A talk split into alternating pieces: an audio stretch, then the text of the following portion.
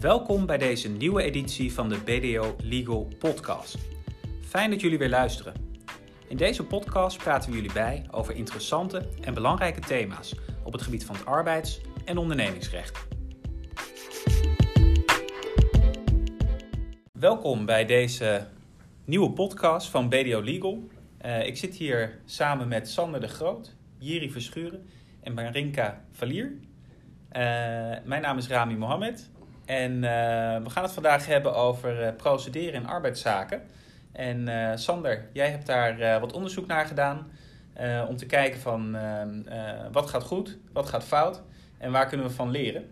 En nou, de belangrijkste aandachtspunten die, die ga je vandaag met ons delen, als ik het goed begrijp. Hè? Absoluut. Ja, we hebben een paar een paar dingen bekeken. En om eens te kijken van waar staan er de meeste fouten. Tenminste, waar worden de meeste fouten gemaakt. En welke dingen gaan er wel goed binnen het procederen in het arbeidsrecht. We zijn eigenlijk tot de conclusie gekomen dat uh, de grootste fout eigenlijk gelegen is in het niet in acht nemen van de juiste termijnen. Met de introductie van de WWZ zijn er dan eigenlijk een aantal uh, ja, zeer korte vervaltermijnen geïntroduceerd van twee of drie maanden. En we zien eigenlijk wel vaak dat dat tot uh, problemen leidt. Eigenlijk het meest bekende voorbeeld is het voorbeeld van de advocaat die op uh, 31 december 2015 om 23 uur 59 nog probeerde een, de processtukken te faxen naar de, naar de rechtbank. En die daar uh, uiteindelijk op, op 1 minuut over 12 op 1 januari binnenkwamen. Ja. Waarbij de rechter onverbiddelijk was, dit was te laat. Ja. Dus nou, die man had een flinke kater van oud en nieuw, kunnen we wel stellen. Ja. Verder zien we eigenlijk dat, uh, dat het heel belangrijk is om van tevoren een inventarisatie te maken van welke procedures er worden gevolgd en welke termijnen eraan verbonden zijn. Dat het uh, des te belangrijker is om dus alle stukken op de juiste termijn te uploaden, dan wel te sturen en ter hand te stellen. Ja, het is bijzonder dat dit toch nog best wel vaak fout gaat eigenlijk. Hè? Want de wet is duidelijk. Er zijn gewoon voor bepaalde procedures zijn specifieke termijnen. En toch nou ja, weet zo'n advocaat het voor elkaar te krijgen om op de laatste minuut dingen te gaan ja. versturen. En dan, uh, ja, dan komt dat te laat aan en wordt het niet meer, uh, is het niet ontvankelijk. Ja, absoluut. Bijzonder.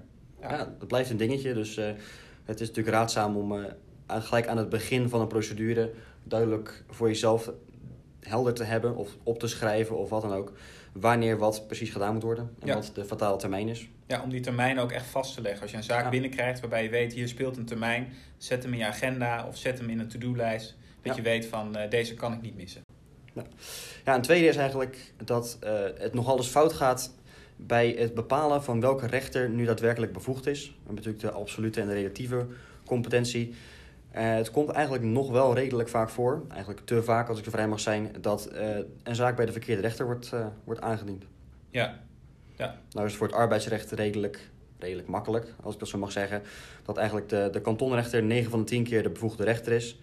Uh, en dat uh, slechts in een aantal uh, gevallen de voorzieningenrechter um, de, de aangewezen rechter is. Mm -hmm. maar, maar schuilt daar juist ook niet het gevaar in dat dus ook de juristen denken van we moeten altijd bij de kantonrechter zijn. Ja. Want, maar altijd is eigenlijk bijna altijd. En Ja. dat is juist in die een van die tien gevallen dat je moet nadenken. Dus eigenlijk bij alle tien gevallen moet, naar, moet ik bij de kantonrechter zijn. Ja. 9 van de 10 keer is het antwoord misschien binnen 5 seconden in je hoofd. Ja, Ja. dat moet ik. Ja. Alleen die tiende keer moet je dus niet in de reflex schieten om naar de kantonrechter te gaan. Nee, nee zeker uh, de, de voorzieningenrechten een kort geding. Uh, en als het een, uh, ja, een arbeidsovereenkomst betreft tussen een vennootschap en een bestuurder. Eigenlijk in alle andere gevallen is het eigenlijk de kantonrechter. Ja. Ja, en, en, en, naast de absolute en relatieve bevoegdheid zit je natuurlijk ook nog met het type processtuk dat je moet indienen. Hè? Want uh, wat, wat volgens mij ook nog wel eens misgaat, is dat je een verzoekschrift indient terwijl je een dagvaarding moet indienen. Of andersom. Ja. Uh, dat is denk ik ook iets om goed voor ogen te houden. Want ook dat? Het is bij de kantonrechter in arbeidszaken, wat is het normaal gesproken? Nou, dat ligt dus aan de, aan de type vordering Ja. die je hebt. Hè? Als het gaat om een uh, ontslagprocedure, Mhm. een ontslagverzoek, ja, dan dien je dat in met een verzoekschrift. Ja. Maar gaat het om een loonvordering bijvoorbeeld hè, vanuit werknemerszijde, ja, dan, dan moet je met een dagvaarding Ja. aan de slag. Ja. Dus dat ligt eigenlijk aan het type vordering. Nou, dat, uh, ja, dat het nog zo vaak fout gaat, dat uh, is enigszins ook wel te begrijpen als je ziet welke, welke regelingen er allemaal uh, aan de grondslag liggen.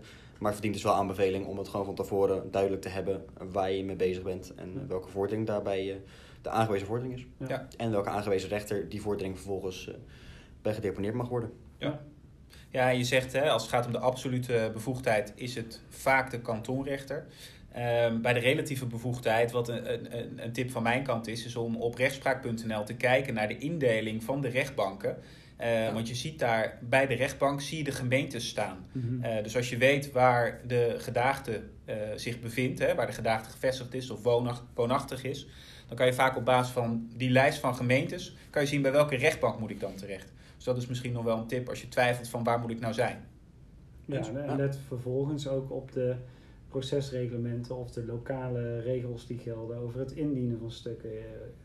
Bij Ja. de een moet het eh, voor, eh, voor een bepaald tijdstip of er moet een bepaald formulier bij zitten of Ja. er moet in zoveel fout ingediend worden. Dat kan nog wel eens verschillen Zeker, per type zeker. rechter of rechtbank. Ja, en ook per type procedure, hè, want we hebben een procesreglement voor verzoekschriftprocedures, ook weer voor dagvaringsprocedures. Ja. Ja.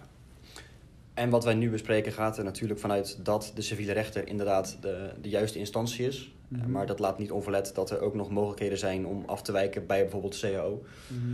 Dat er eerst een, eh, een, een advies eh, gevraagd moet worden of dat er een, een arbitraal eh, beding Ja. ingeno- opgenomen is. Ja. Ja. Ja, ja, zo zie je dat je toch al snel in een woud aan, aan eh, Exact. ja, regels en verplichtingen terecht kan komen. Ja, tip. eh, dank je. Eh, vervolgens hebben we ook nog eh, het gevonden over de, de verbandhoudende vorderingen. Dat met de invoering, eh, invoering pardon, van artikel 786a dat het mogelijk is om verbandhoudende vorderingen in te stellen. Mhm. Dit is eigenlijk vooral van groot belang voor de, ja, de gevallen dat het niet altijd mogelijk is om in het hoger beroep of in een appel nieuwe vorderingen aan te dragen. Dus dat het heel belangrijk is dat inderdaad de volledige vorderingen op het juiste moment worden ingediend. Ja. En of dat nou inderdaad eh, tegenverzoeken zijn of verbandhoudende vorderingen. Het is altijd belangrijk om echt vanaf dag één duidelijk te hebben wat precies de vorderingen zijn die je in wilt stellen. Omdat er gewoon later minder mogelijkheden toe zijn. Ja. Ja, en we hebben net- recent natuurlijk ook die discussie gehad over wat zijn nu precies verbandhoudende vorderingen. Hè? En- Dat is enorm. Wanneer houdt iets nou voldoende verband met de hoofdvordering? We hebben eh, zaken gezien waarbij eh, een werknemer letselschade had opgelopen gedurende het dienstverband. Kan je dat ook claimen als de werkgever besluit om een ontslagaanvraag in te dienen? Hè? Mhm. Is dat een verbandhoudende vordering? Of staat dat daar helemaal los van? Nou, daar hebben we wat wisselende rechtspraak over. Volgens mij laatstelijk werd er gezegd, nou dat is, een kantonrechter, dat is geen verbandhoudende vordering. Dat staat echt zodanig los van, nou ja, waar we het hier over hebben. Dat moet je apart behandelen. Maar het kan ook wel tot, eh, tot redelijk sappige rechtspraak leiden. Zo hebben we die, eh, de uitspraak van het Hof Den Haag, waar een eh, werknemer volgens mij een, een billijke vergoeding verzocht, eh, maar geen transitievergoeding. Uiteindelijk toen de, toen de billijke vergoeding eh, was toegekend, eh, heeft hij vervolgens gewacht tot de termijn voor het hoger beroep is, was verstreken, om vervolgens een nieuwe vordering eh, aanhangig te maken voor de transitievergoeding. En hier is een heel, eh, heel gesteggel over geweest of dit eigenlijk ge- gelijk had gemoeten. En toen heeft het Hof uiteindelijk gezegd, nou ja, het is gebruikelijk en tevens wenselijk dat, het, eh, dat zowel de, de billijke als de transitievergoeding eigenlijk in dezelfde procedure eh, worden verzocht. Maar het is geen verplichting. Dus het stond deze werknemer vrij om dit ja, trucje toe te passen. Ja. Vraag me dan wel af of je in dat geval een proceskostenveroordeling krijgt van eh, de rechter. Ik kan me zo voorstellen dat de rechter zegt van joh, eh, eh, je mag er best voor kiezen om dat in een aparte procedure te doen. Maar dan draag je wel zelf de kosten voor die aparte procedure. Zeker. Maar het ging hier geloof ik kunnen doen. Het ging hier geloof ik om enerzijds om eh 220.000 euro en anderzijds om 370.000 euro. Dus met deze bedragen is het wel, wellicht rendabel om het wel apart te doen. Oké. Maar wat is dan Ja. de reden dat het, eh, is het strategischer om het apart te doen? Omdat je dan eerst de ene al hebt veiliggesteld en dan de andere nog wil? Of, of, be- of was deze werknemer bang dat als het samen was dat het gematigd werd en daardoor het totaalbedrag minder? Of, of wat zit daarachter? Hetgeen wat jij als laatst zei, heeft volgens mij uiteindelijk ten grondslag gelegen aan de overweging om het uiteindelijk apart te Om te doen. doen. Ja. Oké. Maar wat precies eh, de overweging geweest is Ja. aan de zijde van de werknemer, kunnen we natuurlijk alleen maar gissen. Ja. Nou ja, misschien heeft het ermee te maken dat die werknemer dacht van hè, als eh, die, die uitspraak over de billijke vergoeding nu maar bindend is, hè, in kracht van gewijze Mhm. is Ja. gegaan, dan kunnen we daar in hoger beroep geen discussie meer over hebben. Nee. Als ik nou eh, in hoger beroep ga en bijvoorbeeld omdat ik ook een transitievergoeding wil vragen of wat dan ook, dan komt die billijke vergoeding misschien ook nog ter discussie te staan. Dus ja, hebben is hebben, hij staat vast en dan maar eh, verder Ja, kijken. ik denk dat dat eraan eh, Ja. ter grondslag heeft gelegen. Ja, oké. Nou, als we het toch over de billijke vergoeding hebben, dan hebben we ook geconstateerd dat er redelijk veel fouten gemaakt worden. Althans, fouten. Het komt redelijk vaak voor dat de, de hoogte van de billijke vergoeding en, of onvoldoende onderbouwd is. Sinds de uitspraak van de Hoge Raad, het nieuw hairstyle, hebben we natuurlijk de, de handvatten en de gezichtspunten gekregen aan de hand waarvan de, de hoogte van de billijke vergoeding bepaald kan worden. En wat eigenlijk in de rechtspraak redelijk vaak blijkt, is dat de hoogte van de billijke vergoeding onvoldoende eh, gedetailleerd uitgewerkt is, waardoor die minder makkelijk toegekend kan worden. Dus een tip, als je verzoekt om een billijke vergoeding, althans als je de billijke vergoeding tegen je eh, gebruikt ziet worden, is het altijd belang om de billijke vergoeding eh, dan wel aan te vallen, ofwel voldoende te onderbouwen. Wil je de kans vergroten dat hij toegekend wordt? Ja, alleen maar ik wil een half miljoen, want dat vind ik redelijk. Exact. Dat, eh, Ja. dat gaat hem niet worden. Ja. Ja. En dan is altijd de vraag, hoe moet je dat uitwerken dan? Hè? Ja. Want eh, dat, eh ja, nieuw hairstyle geeft wel wat gezichtspunten. Maar het zegt ook niet heel concreet van nou, dit plus dit plus dit min dat, dat is de billijke vergoeding. Exact. Nee, dus, Nou ja, het is wel redelijk vaak dat wel begonnen wordt met nou, deze en deze en deze gezichtspunten uit nieuw hairstyle zijn ook van toepassing op deze zaken. Want en in aanvulling daarop hebben we deze en deze en deze. En dat is in specifieke rechtvaardigt een billijke vergoeding ter hoogte van X. ja. Ja. Ja. ja, zoveel mogelijk handen en voeten geven inderdaad. Ehm, laten we berekening maken van eventuele pensioenschade. Eh, ga kijken naar wat, zijn, wat is mijn arbeidsmarktpositie. Probeer dat ook handen en voeten te geven. Eh, wat zou, hoe lang zou het dienstverband hebben geduurd? Als ik bij deze werkgever in dienst was gebleven, dat is natuurlijk een belangrijk gezichtspunt van uh, Nieuw. Ja. Ja. belangrijk om daarover na te denken en daar, daar handen en voeten aan te geven, inderdaad. Ja, absoluut. Over het algemeen eh, kan ik wel zeggen dat als er echt werk gemaakt wordt van de vordering, dat de kans op toewijzing daarvan groter is. Ja, En, Ja. en het tegenovergestelde geldt natuurlijk ook.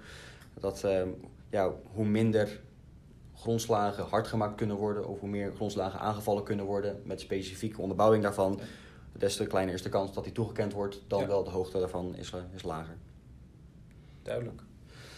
Een volgende ha- handvat, als je het zo wil noemen, ziet op het eh, bewijsaanbod. Is altijd eh, dus natuurlijk van belang dat eh, het, het bewijsrecht volledig van toepassing is op arbeidsrechtelijke procedures. Eh, en in dit geval kan het dus ook zomaar zijn dat er, eh, dat er bewijs aangeboden wordt eh, door bijvoorbeeld het horen van getuigen.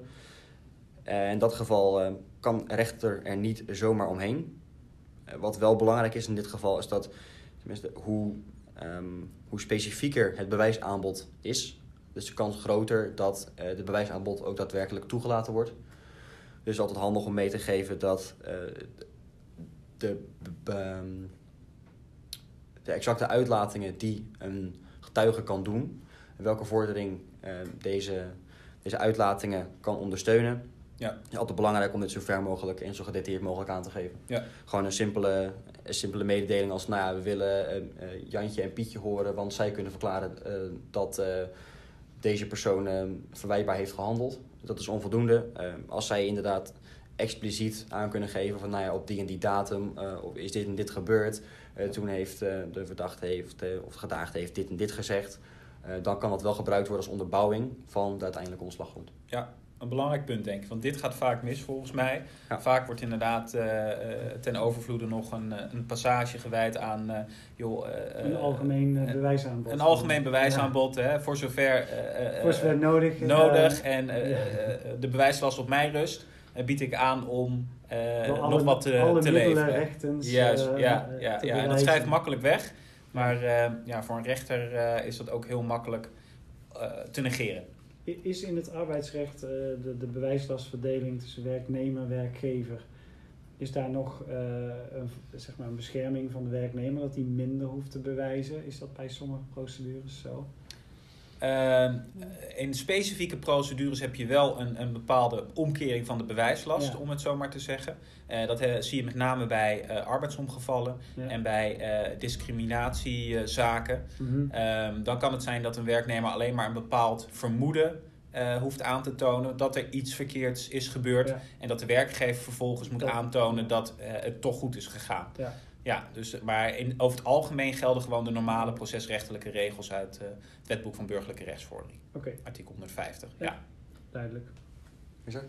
Ja, de, de vergoeding voor de juridische kosten. Wie verliest bepaalt, of eh, betaalt, excuus, het uitgangspunt van de dagvaardingsprocedure. Ehm zijn wel eigenlijk een, een aantal specifieke gevallen mogelijk waarin eh, de beide partijen de kosten dragen. Dus als ze, als ze deels in het gelijk en deels in het ongelijk zijn gesteld. Eh, in de verzoekschriftprocedures eh, kan de rechter proceskostenveroordeling uitspreken, dus is niet vereist. Eh, dus het is altijd belangrijk om dit in ieder geval eh, te vorderen. En om je proberen dit, dit natuurlijk bij de andere partij te leggen. Ehm, ja, daar kun je ook nog aan toevoegen dat de buitengerechtelijke kosten ook zo ver mogelijk geclaimd moeten, moeten worden. Maar dit spreekt denk ik redelijk voor zich. ja, op zich de wel. meeste mensen op zich wel een, een herinnering voor kunnen gebruiken. Ja. Maar de specifieke aanwijzing is denk ik niet echt nodig. Ja. Maar het is denk ik wel goed om te kijken, ook weer in het procesreglement, van wat kan ik nou precies vorderen. Ja. Eh, want eh, vaak worden er nog dingen vergeten, als bijvoorbeeld de wettelijke rente over je proceskosten en je buitengerechtelijke kosten. Dingen zoals nakosten, Nakosten, die ja. je ook zou kunnen vorderen. Ja. Hè, dus er zijn wel dingen waar je op kan letten om, nou ja, toch net even wat extra's eh, binnen te halen. Heel goed. En als, eh, als laatste, komt ook meestal eh, als laatste aan het, eh, aan het bod in het processtuk, het, eh, het petitum. Het is ook altijd belangrijk om stil te staan bij de, bij de vraag welke verzoeken nou primair subsidiair gesteld worden, eh, welke eventueel voorwaardelijk ingesteld moeten worden, welke voorwaarden er gelden. Ehm, en kijk ook of daadwerkelijk hetgeen verzocht wordt ook toegekend kan worden. Dat wil ook nog wel eens fout gaan. En het is ook belangrijk dat, eh, dat het sluitstuk, hetgeen je, waarmee je de, de bal of the park kan slaan, dat het ook gewoon helemaal eh, perfect is. En dat ook alles eh, ja, met één blik eigenlijk duidelijk wordt van, ah ja, dit willen ze om deze reden en eh, in deze volgorde is het gevraagd. Ja. Ja, natuurlijk. Heel belangrijk, petitum. Hè? Dat is het verzoek dat je aan de rechter voorlegt. En ja, als daar een fout in staat, een rechter kan alleen wij- toewijzen wat er wordt gevraagd. Eh, in principe dus, ja, als je het niet vraagt, dan, dan krijg je Kan je het ook niet krijgen. Nee. Nee. En dat het eigenlijk. Mijn Oké. kant. Tenzij jij nog aanvulling hebt. Nee, ja, eh, eh, eh, een duidelijk verhaal. Sander, heel erg bedankt voor jouw toelichting en de informatie die je hebt, ons hebt gegeven. Ehm, en daarmee zijn we aan het einde gekomen van deze podcast. Bedankt voor het luisteren en tot een volgende keer.